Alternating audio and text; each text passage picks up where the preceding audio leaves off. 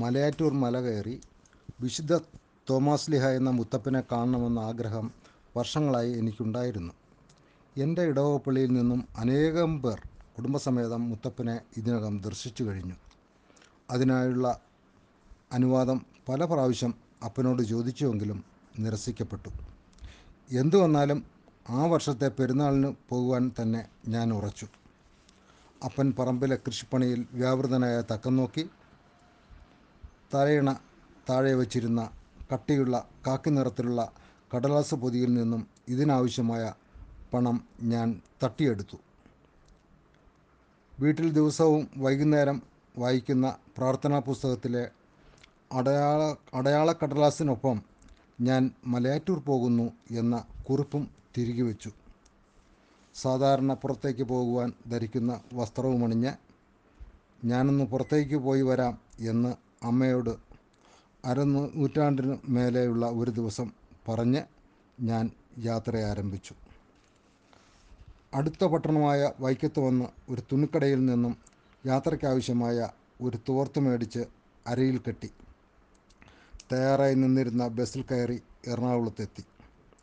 അവിടെ നിന്നും മറ്റൊരു ബസ്സിൽ ആലുവയിലെത്തിയ ശേഷം വിശ്വാസികളെ കൊണ്ട് തിങ്ങി നിറഞ്ഞ ബസ്സിൽ വൈകുന്നേരത്തെ ലക്ഷ്യസ്ഥാനമായ മലയാറ്റൂർ എത്തിച്ചേർന്നു. തുടർന്ന് തിക്കിത്തിരക്കുന്ന വിശ്വാസികളോടൊപ്പം ചേർന്ന് കർത്താവിൻ്റെ കുരിശുസ്മരണകൾ കൊണ്ട് സ്ഫുരിക്കുന്ന 14 സ്ഥലങ്ങളിലൂടെ കുരിശുമല കയറി.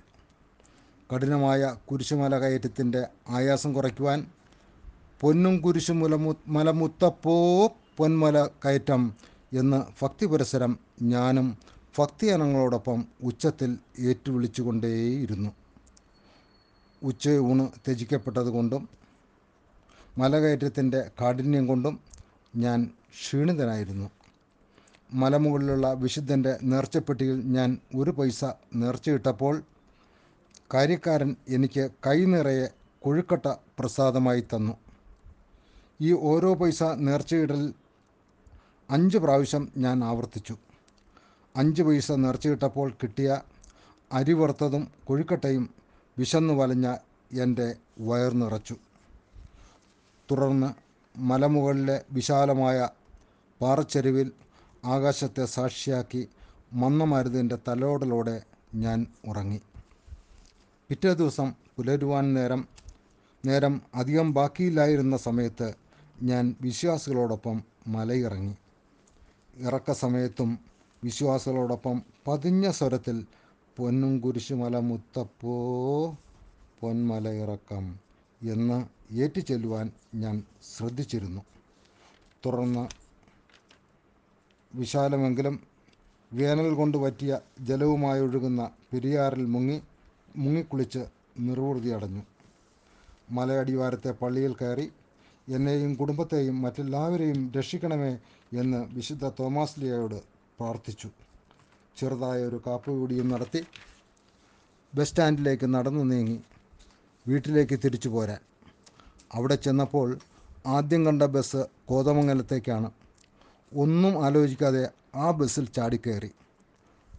യാത്ര തുടർന്ന് കോതമംഗലത്തെത്തി. അവിടെ വെച്ച് മൂന്നാറിലേക്ക് പോകണമെന്ന ആഗ്രഹം പെട്ടെന്ന് ഉദിച്ചു.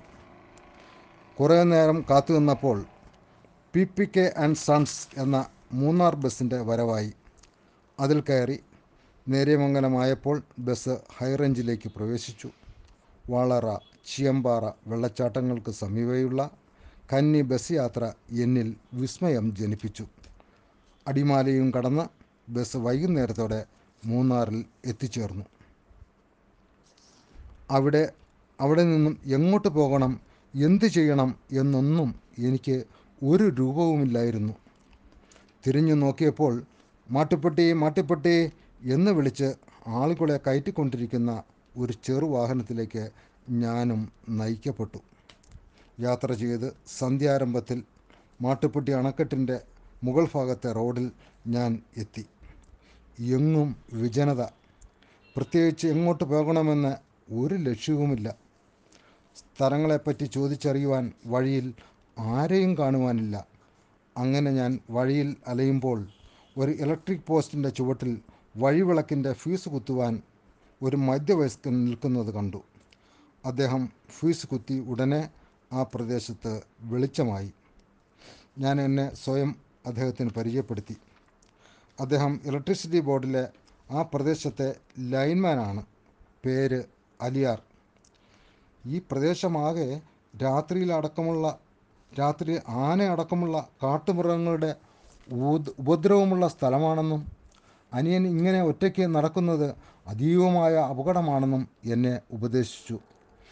അനിയനെ ഓർത്ത് എനിക്ക് ദയ തോന്നുന്നുവെന്നും ഈ രാത്രിയിൽ എൻ്റെ ക്വാർട്ടേഴ്സിൽ അഭയം തരാമെന്നും പറഞ്ഞു. തുടർന്ന് അലിയാരോടൊപ്പം അടുത്തുള്ള കടയിൽ പോയി അത്താഴ സാമഗ്രികൾ മേടിച്ചു. അലിയാരുടെ വീട്ടിലെ അത്താഴത്തിന് അച്ചിങ്ങയും തക്കാളിയും ചേർത്ത് വെച്ച ഉണക്കമീൻ കറിയും കഞ്ഞിയുമായിരുന്നു വിഭവങ്ങൾ. അന്ന് കിട്ടിയ ആ അഭയവും അത്താഴക്കഞ്ഞിയും എനിക്ക് ഇന്നും മറക്കുവാൻ സാധിക്കുന്നില്ല. അലിയാരോട് യാത്ര പറഞ്ഞ് പിറ്റേ ദിവസം രാവിലെ റോഡിലിറങ്ങി. അപ്പോൾ കണ്ട ഒരു പാൽവണ്ടി കൈകാണിച്ചു നിർത്തി. അതിൽ കുറേ സഞ്ചരിച്ച് കുണ്ടല ഡാമിലെത്തി. അവിടെയും കുറച്ചു നേരം കറങ്ങി നടന്ന കാഴ്ചകൾ കണ്ടു. അടുത്ത് കണ്ട ചെറിയ പെട്ടിക്കടയിൽ നിന്ന് അല്പം ആഹാരവും വാങ്ങിക്കഴിച്ച ശേഷം അടുത്ത യാത്രയ്ക്കുള്ള അന്വേഷണം നടത്തി. ഈ റോഡിലൂടെ മുൻപോട്ട് പോയാൽ എവിടെ വരെ പോകാമെന്ന് നാട്ടുകാരോട് ചോദിച്ചപ്പോൾ ലക്ഷ്മി ടോപ്പ് സ്റ്റേഷൻ വരെ പോകുമെന്ന് അറിഞ്ഞു. ഏതായാലും ഒരു വഴി വന്നതല്ലേ, വഴി അവസാനിക്കുന്നതുവരെ പോകാമെന്ന് ഞാൻ ഉറച്ചു.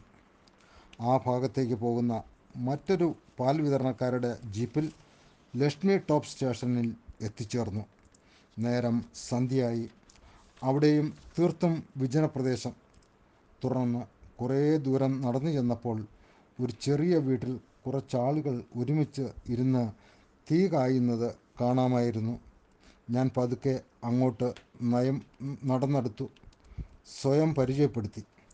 സ്ഥലങ്ങൾ കാണുവാനുള്ള കൊതികൊണ്ട് ചുറ്റിക്കറങ്ങി സഞ്ചരിച്ചാണ് ഞാൻ ഇവിടെ എത്തിയതെന്ന് പതിഞ്ഞ സ്വരത്തിൽ പറഞ്ഞവതരിപ്പിച്ചു. കൊടുങ്ങല്ലൂർക്കാരായ ഈ തൊഴിലാളികൾ കൂപ്പിലെ തടി കയറ്റുവാൻ വന്നവരായിരുന്നു. ഒറ്റപ്പെട്ട് യാത്ര ചെയ്തു വന്ന എൻ്റെ ദയനീയമായ അവസ്ഥ കണ്ട് പരിമിതമായ സ്ഥലത്ത് അവർ എനിക്ക് അഭയം തന്നു. അന്ന് കഴിക്കുവാൻ അത്താഴത്തിന് ചൂടുള്ള കഞ്ഞിയും ചെറുപയർ കറിയും പപ്പടവുമായിരുന്നു വിഭവങ്ങൾ. അതിശൈത്യമുണ്ടായിരുന്നതിനാൽ ഒരു പഴയ കമ്പിളിപ്പുതപ്പം എനിക്ക് നൽകി. അന്ന് രാത്രി സുഖമായി ഉറങ്ങി. പിറ്റേ ദിവസം അവർ എനിക്കായി ഒരുക്കിത്തന്ന പുട്ടും തക്കാളിയും ഉരുളക്കിഴങ്ങും ചേർത്ത കറിയും കൂട്ടിയുള്ള പ്രാതൽ ഞാൻ കഴിച്ചു.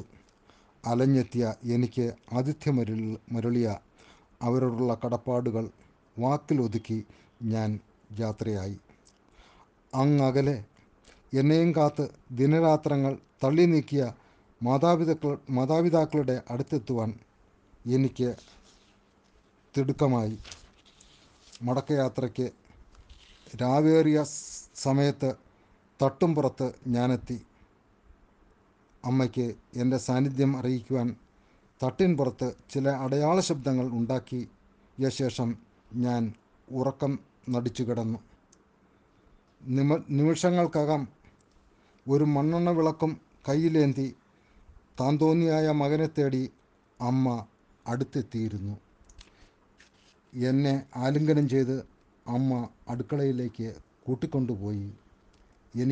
എനിക്കായി വിളമ്പി വച്ച തണുത്തുപോയ വിശിഷ്ട ഭോജ്യങ്ങൾ മാതൃസ്പർശത്തിൻ്റെ ചൂടുമായി പകർന്നു നൽകി.